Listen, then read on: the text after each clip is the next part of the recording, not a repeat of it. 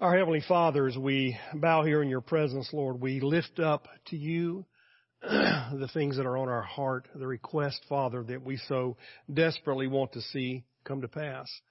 Father, we are trusting you to answer. We're looking for miraculous things to happen. And Lord, as we lift these up, we pray to you in faith, believing that we have the right, the privilege to be here. Father, you've given that to us, and we know, Lord, that you have the power and the ability to work miracles on our behalf. So Father, we are asking in the name of Jesus that you would step in, correct the problems, heal the sick.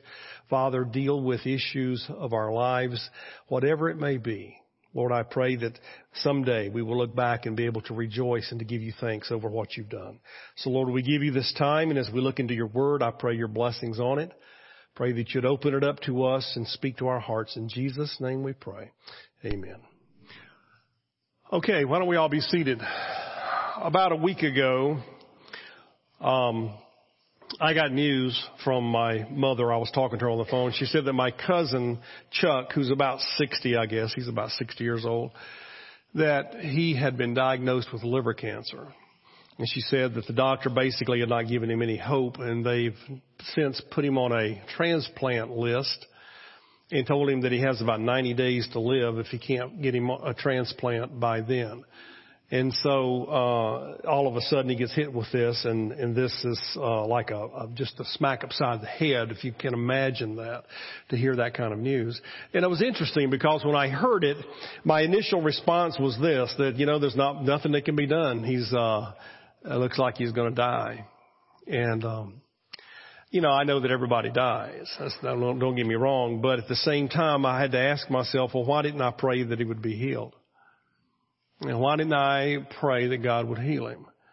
And I think sometimes we run into this problem that when it's something that is so difficult and so beyond hope, um, where there's no hope given by man, where there doesn't seem to be a way out of it, that we don't pray boldly.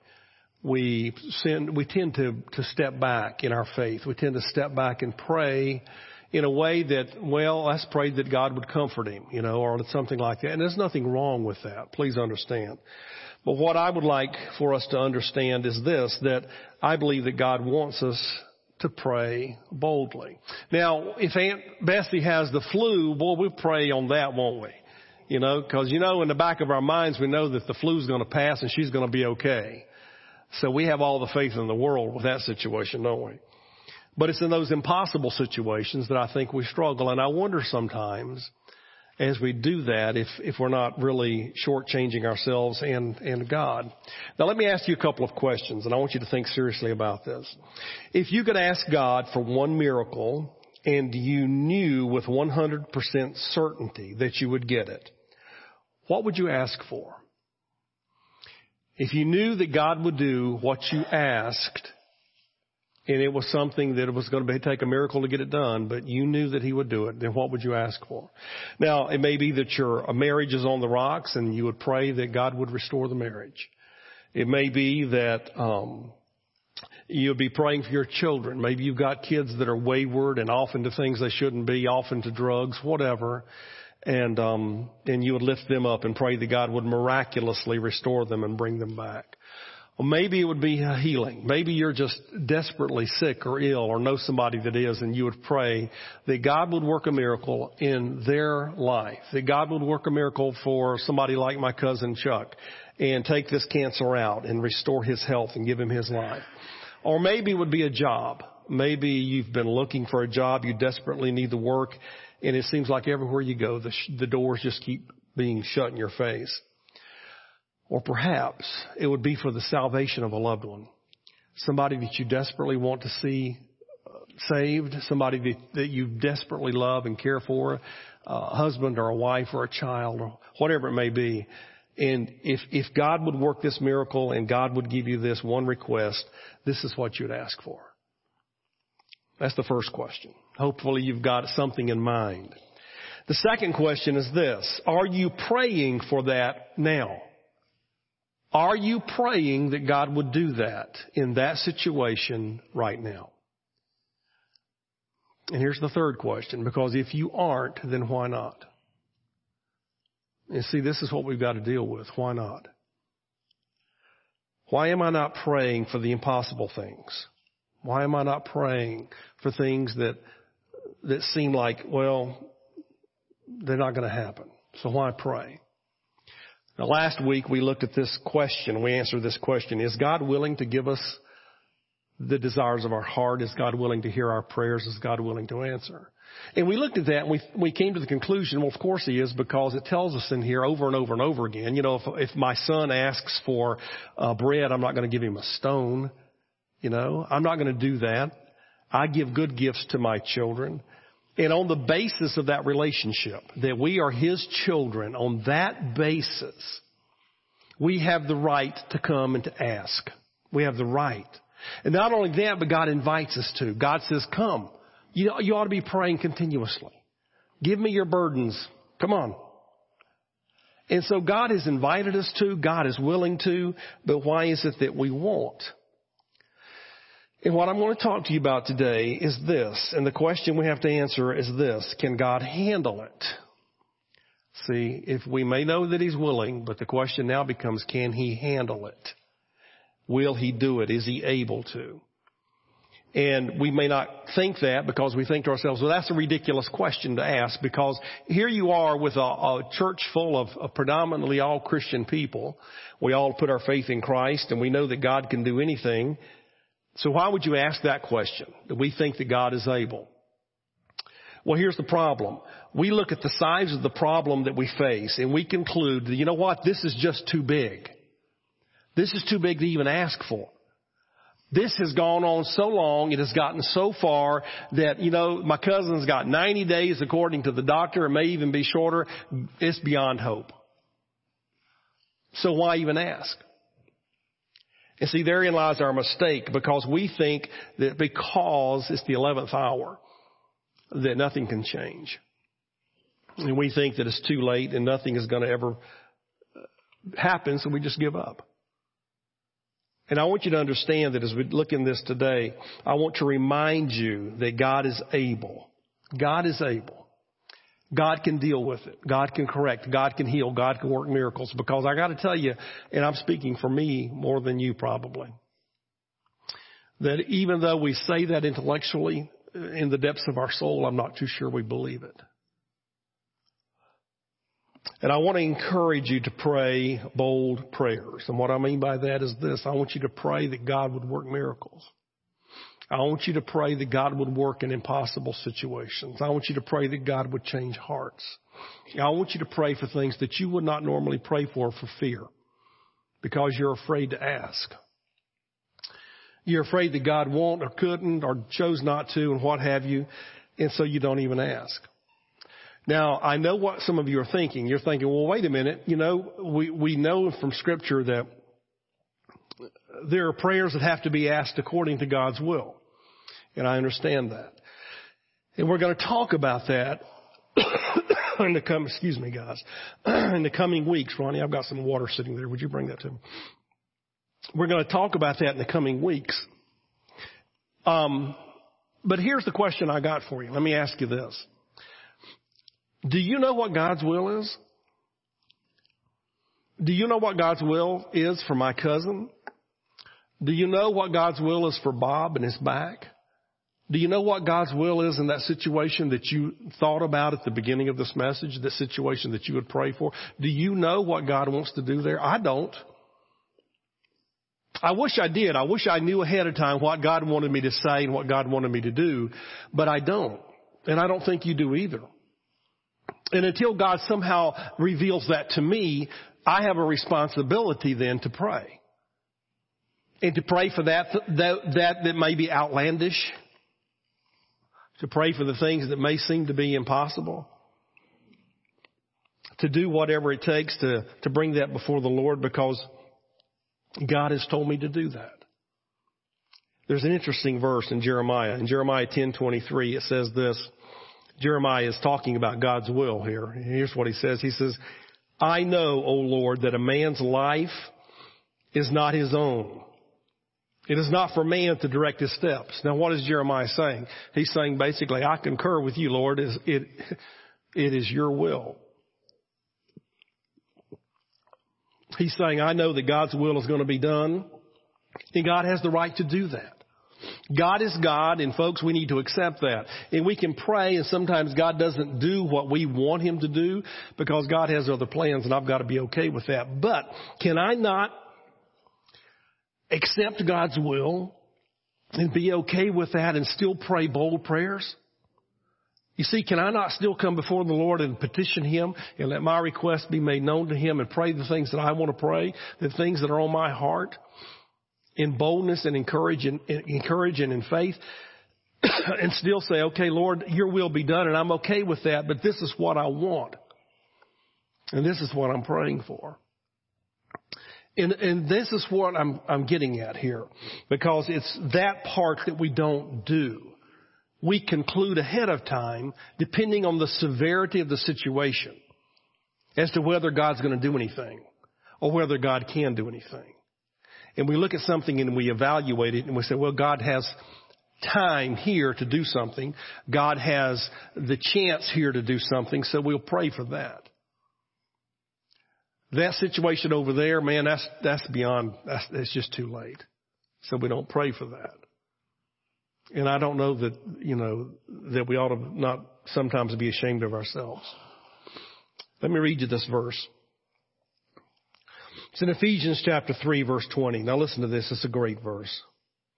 It says, Now to him who is able to do immeasurably more than all we ask or imagine, according to his power that is at work within us. It goes on to say, To him be the glory. Look at the verse. Now to him who is able to do immeasurably more. That means far beyond, more than anything that I could ever ask or imagine. He said to him, that's the one that deserves the power and the honor and the glory. I'm so sorry. He says that this power is at work within us. Here's what I'm, I'm getting at. I believe that we just need to start asking. To start asking God for miraculous things. And to be okay when God doesn't do what we want. That's okay. It doesn't shake my faith that God has a will, that God has a plan. But until God reveals to me what that plan is, then I need to be petitioning Him. See, I need to be bold. I need to have courage and I need to be praying. And what I would like to see, and this is where I'm going with this whole thing today, is that we would begin to be a church that prays bold prayers and confidence, letting God be God, but still realizing that we have the right to come and to pray those prayers in faith. And then to see what God might do. Maybe things we never thought possible. Maybe things that are immeasurably more than anything we could possibly ask or even imagine. Man, wouldn't that be great? But guys, we've got to ask. We've got to ask. I want to look at several things here this morning.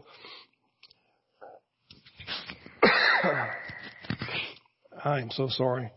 We are kicking the flu, trying to kick the flu, but the flu's kicking us here at the house. And so, well, I don't know if this is allergies or something else, but we're struggling. I want to talk to and I want to remind you. Now, I say this because of stuff that you already know, but I want to remind you of something. I want to remind you of how in the Bible God has worked miraculous things to overcome impossible situations. There have been impossible situations that unless God intervened, it was disaster.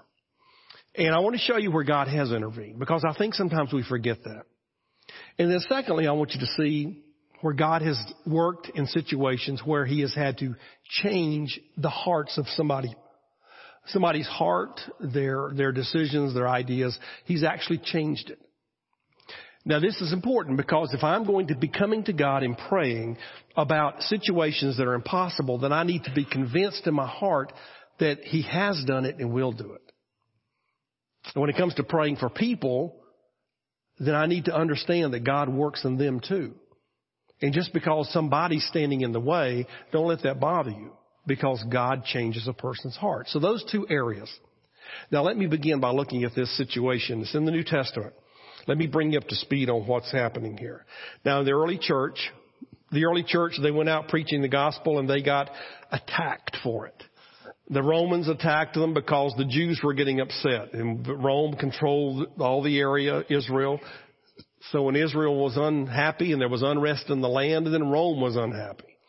So the early Christians had the Jews and the Romans mad at them. And so what happened was this. They would be arrested and then they would be threatened. Stop preaching or else. They'd let them go. They'd keep going to, pre- to preaching the gospel. So then they would arrest them again. This time they'd beat them up and torture them and leave them in prison for a little while.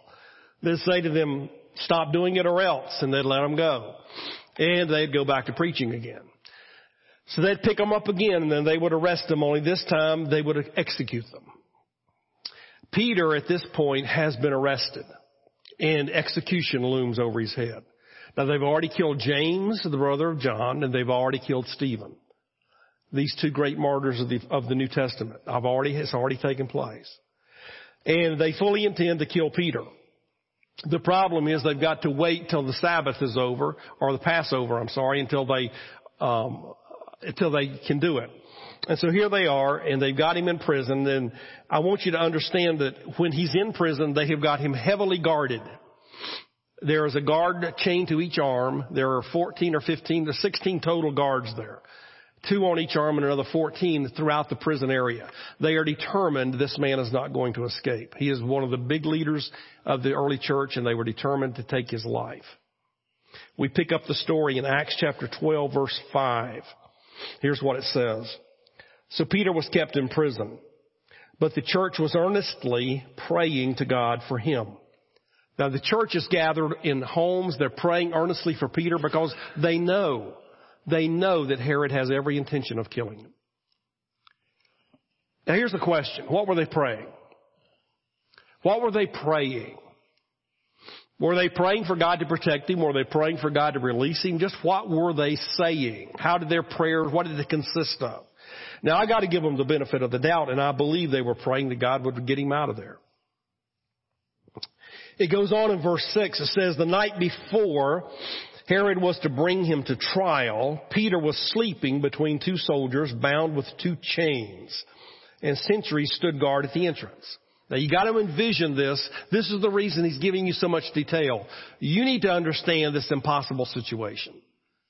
Chained to two centurions and 14 others around guarding. And it says here in verse 7 that suddenly an angel of the Lord appeared and a light shone in the cell. He struck Peter on the side and woke him up. Quick, get up, he said. And the chains fell off of Peter's wrist. Now I don't know about you, but I got all kind of questions with that. You know? Here they are, the light shines in the cell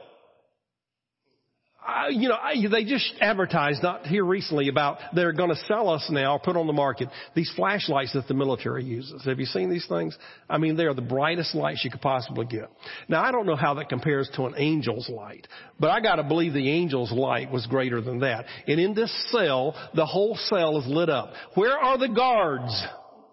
When the chains fall off of Peter, where are the guards? This has got to be a lot of commotion taking place here in this cell. But obviously they were incapacitated in some way. In the next verse it says, Then the angel said to him, Put on your clothes and sandals. If this had happened to me, I would have picked them up and run out in my underwear.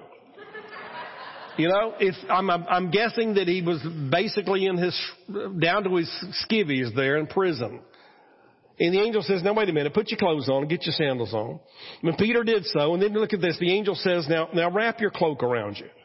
It's cold out there. Now you gotta, you know, wrap your cloak around you and come on. So the angel told him that. In verse, um, in verse 9 it says, Peter followed him out of prison. But he had no idea that what the angel was doing was really happening. He thought he was seeing a vision. And they passed to the first and the second guards and came to the iron gate leading to the city. It opened for them by itself. And they went through it. And when they had walked the length of one street, suddenly the angel left him. Now here's Peter. Can have you ever been awakened at night and you hear a noise outside or something, and, and you're groggy and you don't know what's going on? Here's poor old Peter. The bright light, the chains fall, the gate opens, the angel leads him out, and he's sitting there thinking, what just happened? He wasn't sure. He wasn't even sure himself what had happened. Then Peter, it says in verse 11, then Peter came to himself and said, now I know without a doubt that the Lord has sent the angel and rescued me from Herod's clutches and from everything the Jewish people were hoping would happen. Down in verse 12, when this had dawned on him, he went to the house of Mary, the mother of John, also called, called Mark, where many people, and I get that, many people had gathered and were praying. He says, where am I going to go now? Oh, the prayer meeting. I'll go there. And so he takes off to John Mark's house, and it's obviously a large house, so many people are in it, and they're praying, and you gotta, you gotta see this to appreciate it, folks. In verse 12, it says, Peter knocked on the outer entrance, probably like a, a foyer or foyer or something, and he's knocking on the door, and a servant named Rhoda came to answer the door. When she recognized Peter's voice, she was oh so overjoyed that she ran back without opening and exclaimed, Hey, Peter's at the door. And now this, this response is priceless. You're out of your mind, they told her. When she kept insisting that it was so, they said, well, it must be his angel or his spirit. Maybe they've already killed him and it's his spirit. But Peter kept on knocking and when they opened the door and saw him, they were astonished. Hmm. I wonder what they had been praying for. Wonder what they'd been praying for. Whatever it was, and I'm going to assume that they were praying that he would be released when God did it miraculously in spite of impossible situation, got him out of this situation completely, walked him right out the door. They were the first ones that were astonished even though they had been praying for it. Why? Because in their heart of hearts they didn't think God could do it. And guys, this is our problem. Because deep down in the recesses of our hearts and the depths of our spirits, we think the situation is so bad that God can't do it. And this is what they were doing. The Roman army is guarding this man. Nobody can get him out. His days are numbered. But God did. God did. And let me tell you something. God has the power over impossible situations. It doesn't matter what it is. If I'm not convinced of that, then I'm never going to ask for those things. Let me share one more very quickly with you. This is, this is one where in the Old Testament Israel had gone into battle and they were subduing the land after Joshua brought them in. And it says here that some of them, an army of, and it gives the number now, listen to this, an army of 44,760 men go to battle. They're subduing the land of Israel, what would become Israel. And so they go into battle only to find that when they jump into battle, they've bitten off way more than they can chew. And the enemy has outnumbered them probably three or four to one. Now it says here in First Chronicles chapter 5 verse 20, they were helped in fighting them and God delivered the Hagarites and all their allies into their hands. Because they cried out to him during the battle. He answered their prayer because they trusted in him. God came to their aid, gave their enemy into their hands because in the middle of the battle, now watch this, in the middle of the battle, when they were outnumbered and losing and getting their heinies kicked, God came to their aid. Because otherwise they were doomed. They had bitten off way more than they could chew. They jumped right in the middle of a hornet's nest. And it says that God did it because, because they cried out to Him. And because they trusted Him. God did it. And they won the victory. Now here's the, here's the part I want you to see. And you'd have to read down below it and I'm not going to show all that to you to understand what took place. 44,000 men go up against an army. Find out it's way more than they can, can handle. The Bible goes on to say that after they had slain many of the enemy, they took captive a hundred thousand people. A hundred thousand. Oh my gosh. If that's what they took captive, how many died? They were, they jumped into the middle of a mess. It was impossible. Humanly impossible to win. And yet they did. Why? Because in the middle of this mess, this impossible situation, they cried out to me and I came to their aid. Because they trusted me and I came to their aid. Now guys, listen to me. It's the impossible situations that you and I have got to deal with. And we, we pray for everything. But we've got to get away from just praying safe prayer. You know, we're, we're good at that as Christians. Because, we, you know, we know that God's going to do something, or even if He doesn't, it'll probably happen anyway. You know, medical science, all the other things, they'll be alright. But we, you know, we'll pray for them. But give me a guy that's got 90 days to live because he's got cancer and I'm not led to pray for him. Why? Because deep down in the recesses of my heart, I don't believe God's going to do anything. Because it's too far gone. And this is what we've got to change. Because I believe that all, with all my heart that if we changed, that God would start doing things miraculously simply because we cried out to Him. That's the only reason. So that's the impossible situation, circumstances. Let me move quickly to the next one. God has power over the human heart. Now this is important because if we understand this, then it changes again the way we pray. What do we mean by the human heart? Well, we're talking about persons, their desires, their feelings, their ideas, and their decisions. That's what the Bible means when it says it talks about a man's heart. It's talking about the seat of his emotions, what he thinks, feels, does, how he responds to things, that sort of thing.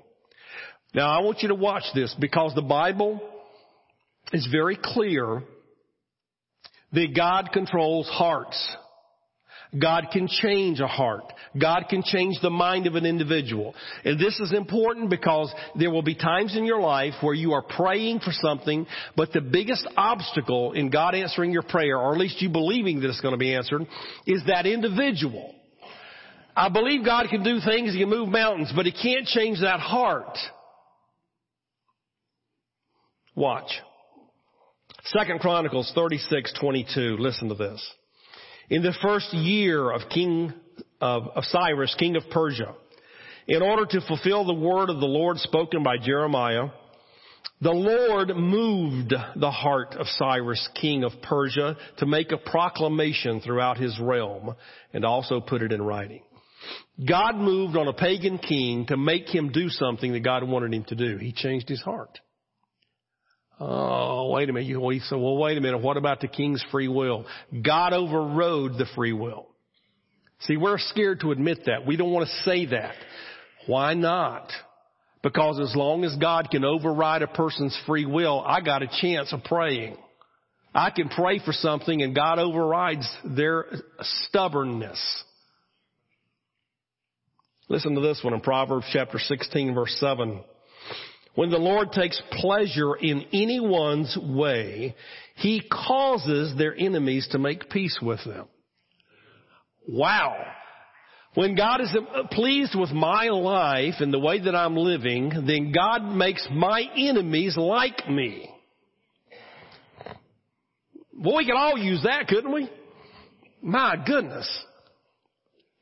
But again, you've got God changing the heart of your enemies toward you. In 1 Samuel chapter 10 verse 9.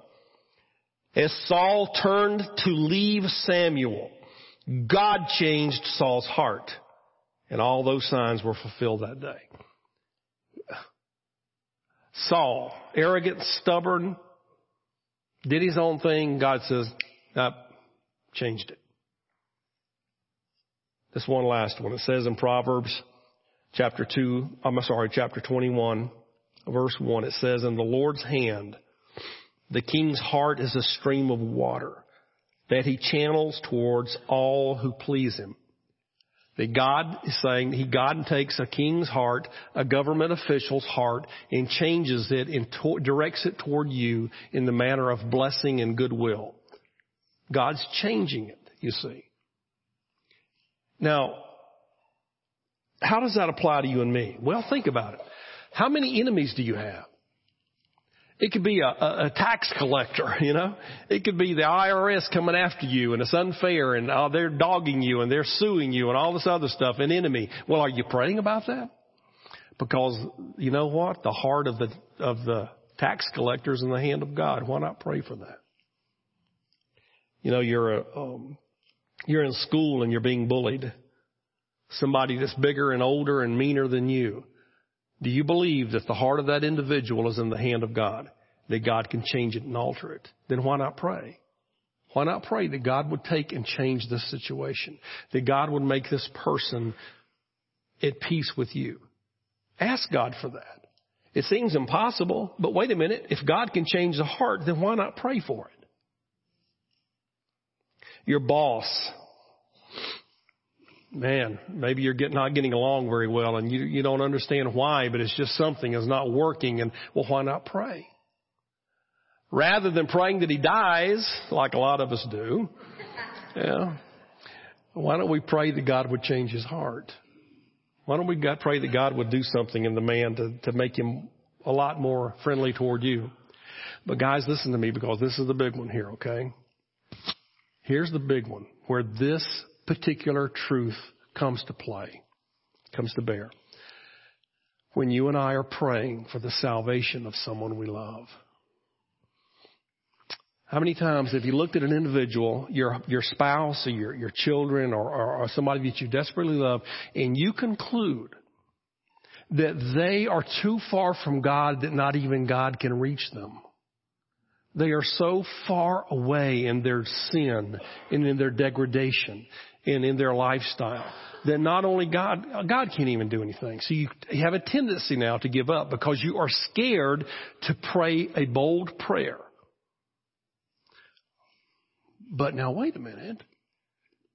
Because if God has their heart in His hand and God can change it, then why aren't we being bold in the way that we pray?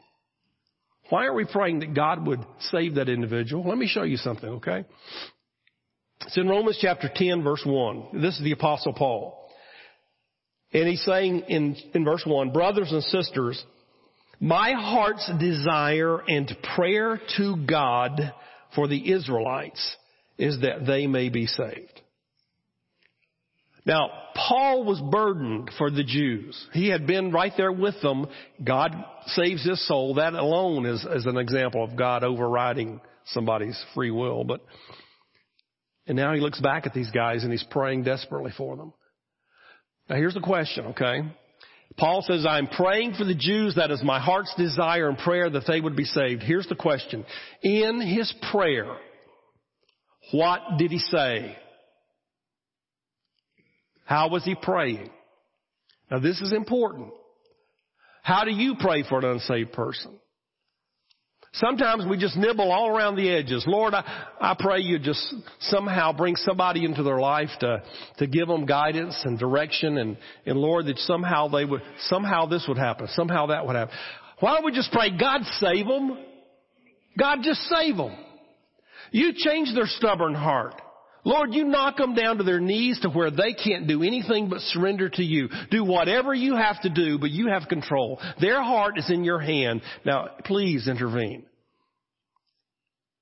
Why not? How do you think Paul was praying? The Jewish people were the most stubborn people of all. Plus, God had put blinders on the nation as a whole. Paul wasn't beating around the bush. Paul understood God's sovereignty and God intervening in an individual's life. And he understood how to pray. Now, right now, some of you have got loved ones that you so desperately want to see saved. Then you need to stop beating around the bush with wimpy prayers and start praying that God would save them. And don't be afraid to do that. You go to God in desperation saying, Lord, they are so far from you that in my spirit and as a human being, I don't think it's ever going to change. But Lord, I know from the scriptures that it's different. I know the truth of what your scripture says and I know that you hold in your hand their life, their decision, their will. And Lord, I'm praying that you would change them. Make them hungry, Lord. I've prayed for God to destroy people's lives. Knock them to their knees, take everything away from them, break them but God don't let them go to hell. And folks, this is how we need to be praying. We're afraid to do that. And I want, I really am, am asking um, and pleading with us that we become bold in the way that we pray and stop beating around the bush. Let's ask God for what we want. And again, understanding that God is God and when things don't happen, which that happens quite often, we're okay with that because I acknowledge at the same time God is God. And God has a plan that I may not know about. But He's told me to come. He's told me to come into His presence with all the burdens on my heart and don't be ashamed or afraid. So when I come, come boldly. We're told in Scripture, come boldly to the throne of grace that you might find mercy to help in time of need. Let's do that. See, let's be those kind of Christians. Let me read you this, this verse. It says, Jesus Christ is the same yesterday and today and forever. He doesn't change. He never has. And so if they can bring Peter out of a cell miraculously, if he can save the armies of Israel miraculously, if he can change the hearts of kings and whatever miraculously, then we need to understand that he's still in that business. And there's all kind of reasons, and we can talk about the theological reasons of why we don't see as many miracles today as they did back then. There's reasons for that.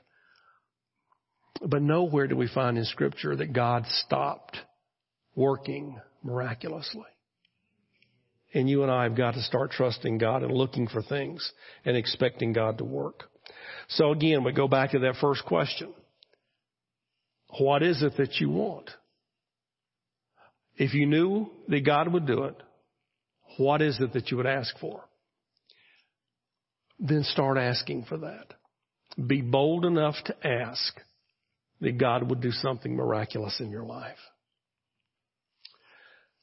If you're here this morning, and maybe if I were to ask you this question, that if you were to die today, what would happen to you? Maybe you don't know that. Nobody's ever taken the time to share that with you. Let me tell you something. Now don't start packing up, okay? You're not leaving until I let you go. Every time we go into this part, you guys close your Bibles and you're done. Just listen. There's one person in here that doesn't know Jesus Christ as their Savior, this is important. You know, you're here today for a reason. I've got to believe that God brought you here, that God led you here. You're looking for something. You may not know what it is, but I do. I know what you're looking for. You're looking for the Lord and you don't know where He is. You don't know how to find Him. You're looking for salvation, forgiveness, peace, and joy, and all these things that God says can be yours. They can. You know, the Bible says that you and I are sinners. We have all sinned and fallen short of the glory of God. We have all done things wrong, but the Bible says that God loves you and me. He loves us so much that He sent a sacrifice, a substitute. Jesus came down from heaven to earth. He died on the cross and God the Father laid upon him all of the sins of the world. That's yours too. From the time you're born to the time you die, Jesus took them all, laid them on himself. He says, I made the payment for them. They're covered. You're covered. If you put your faith in me, if you receive it and make it yours. And this is what we talk, mean by the, the term faith. You're trusting in, you're believing in what God has done for you and you're making it your own. Now listen to this one last verse, and then I'm going to let you go. It's in the, uh, the book of John, chapter 5, verse 24. Listen to it. This is Jesus talking. He says, I tell you the truth. Whoever hears my word and believes him who sent me has eternal life and will not be condemned. He has crossed over from death to life. Now guys, listen to this verse, okay? You hear the word of God, you hear what the Lord is saying to you, and you believe what it says. You believe Him who sent me to die for you, He says. You believe that what I'm telling you is true. You first of all have eternal life. It says it very clearly. You have eternal life. Not only that, but you will never be condemned. You will never stand before God to be condemned as a lost person. Never. This is grace. But here's the part I want you to see. There are two conditions in the world. There's a pool of people that are lost and without Christ, and there are the pool of people that are believers. That's the only two. Now there are good people in both, and, and what have you, there are bad people in both. But there are the lost people, and then there are the believers. He says, when you put your faith in Christ, you have crossed over from death, lost people, into life, saved believers. You've crossed over. I can stand up here and tell you this morning that I know for sure that if I died today, I'd be in heaven. Not because I'm a good person, but because I crossed over. When I put my faith in Jesus Christ many years ago, the Lord took me out of humanity's pool of lostness, of death, and placed me into his family. And it's all by faith. Will you trust him? It's just that simple. Let's bow our heads and close our eyes for just a moment. Just give me a couple minutes and I'll let you go, but just listen. If you're here this morning and you want to cross over, if you want to move from the pool of lost humanity, death, into the family of God, then do that right where you sit. It's as simple as this, that you turn to God in faith and say, Lord, I know that I'm a sinner. My life is shameful. But I believe that Jesus died on the cross for me. He took all my sins. You love me that much. And right now, I'm trusting you. I'm calling on you to save me, to forgive me. I believe in you. God says you have now crossed over. It's a wonderful place to be. I'm not going to embarrass you. I'm not going to have you come up here. I just want to know as I close in prayer that I've made it clear enough for you to understand. I'm just going to ask you to slip your hand up, and put it back down, say, Pastor, I'm trusting Christ this morning. I'm crossing over. God bless you. Anyone else? I'm crossing over. I'm calling on the Lord right now. God bless you. Anyone else? Heavenly Father, as we bow here in your presence, Father, we are grateful for the gift of salvation, the message of the cross and of the grace that you give us so freely. And Father, we are so grateful for the privilege of prayer. And Lord, for all of us now, I pray. I pray especially for these that have responded today, that have put their faith in you. That Father, you would bless them and guard them and protect them and guide them. I pray that all the questions they have can be answered. And Lord, I pray that their faith would grow from this point to where they draw closer to you in every way. But Lord, there's one way in particular I pray for them as well as everyone else. That all of us would begin to pray boldly. And whatever their problems may be, that they would have the courage and the faith to come boldly into the throne of grace and lay them at your feet. Father, help us to be that kind of people. Let us pray bold prayers. In Jesus' name, amen.